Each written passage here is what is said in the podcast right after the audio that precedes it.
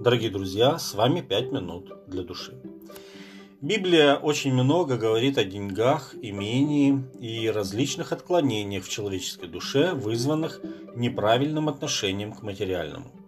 Иисус в ответ на просьбу человека помочь разделить имение с его братом сказал «Смотрите, берегитесь любостяжания, ибо жизнь человека не зависит от изобилия его имения». Луки 12:15. В другой раз он подводит итог притчи о неверном управителе словами «Не можете служить Богу и мамоне», то есть деньгам. Но сребролюбивые фарисеи смеялись над ним. Луки 16, 13 и 14 потому что такое мировоззрение было чуждым для них. Апостол Павел пишет Тимофею наставление. Желающие обогащаться впадают в искушение и в сеть, и во многие безрассудные и вредные похоти, которые погружают людей в бедствие и пагубу. Ибо корень всех зол есть сребролюбие, которому, предавшись, некоторые уклонились от веры и сами себя подвергли многим скорбям. 1 Тимофею, 6 глава, 9 и 10 тексты. Сребролюбие, лихаимство, корысть, жадность, скупость, мздоимство, грабеж – это далеко не полный список пороков, связанных с неправильным отношением с материальными ценностями. Как же найти баланс, чтобы с одной стороны не оказаться зависимыми от других людей и не быть нерадивыми о своей собственной семье? Ведь Библия говорит нам, кто о своих, особенно о домашних, не печется, тот отрекся от веры и хуже неверного. 1 Тимофею 5.8. А с другой стороны, чтобы не стать рабом стяжательства. Бог уже давно показал нам, что первично в нашей жизни, а что второстепенно.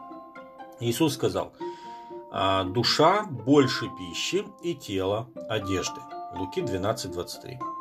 То есть пища и одежда служат нашему телу, но не наоборот. Точно так же и все материальные блага. Их цель – служить людям. Проблемы начинаются тогда, когда люди путают установленные Богом приоритеты и жертвуют первостепенным ради материальных благ. Есть такая поговорка «добрый хозяин – господин деньгам, а плохой – слуга им». К сожалению, так произошло с одним божьим пророком по имени Валаам – когда народ Израиля стоял у Иордана на равнинах Маава прямо против Иерихона, маавитский царь Валак очень испугался. Он повелел позвать Валаама, жившего в Месопотамии, чтобы тот пришел и проклял Божий народ. Так маавитский царь думал одолеть Израиля. Валак посулил ему большую награду. И хотя сперва Господь повелел Валааму не ходить с ними, тем не менее, спустя какое-то время в ночном видении Бог сказал Валааму, «Пойди с ними, но делай то, что я буду говорить тебе». Числа 22-20. Правда, уже в самом начале путь Валаама не задался. Ангел преградил ему дорогу и напомнил ему, что путь его не прав пред Богом. И он еще раз сказал ему не говорить ничего, кроме того, что скажет Бог. Числа 22-35. После этого Валаам трижды благословляет Израиля вместо проклятия. Конечно же, ни о какой награде от Валака не могло быть и речи, но жадность Валаама нашла способ отработать в кавычках обещанные богатства. Дальнейшее библейское повествование говорит о том, что народ израильский, живя среди моавитян, начал блудодействовать с ними и даже поклоняться их богам. Числа 25, 1 и 2 текст.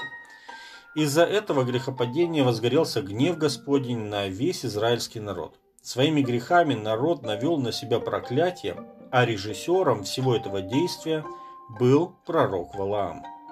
Он возлюбил неправедную мзду и посоветовал прельстить израильтян моавитскими и мадиамскими женщинами, чтобы, уведя их от Бога, навести на них проклятие. Числа 31.16.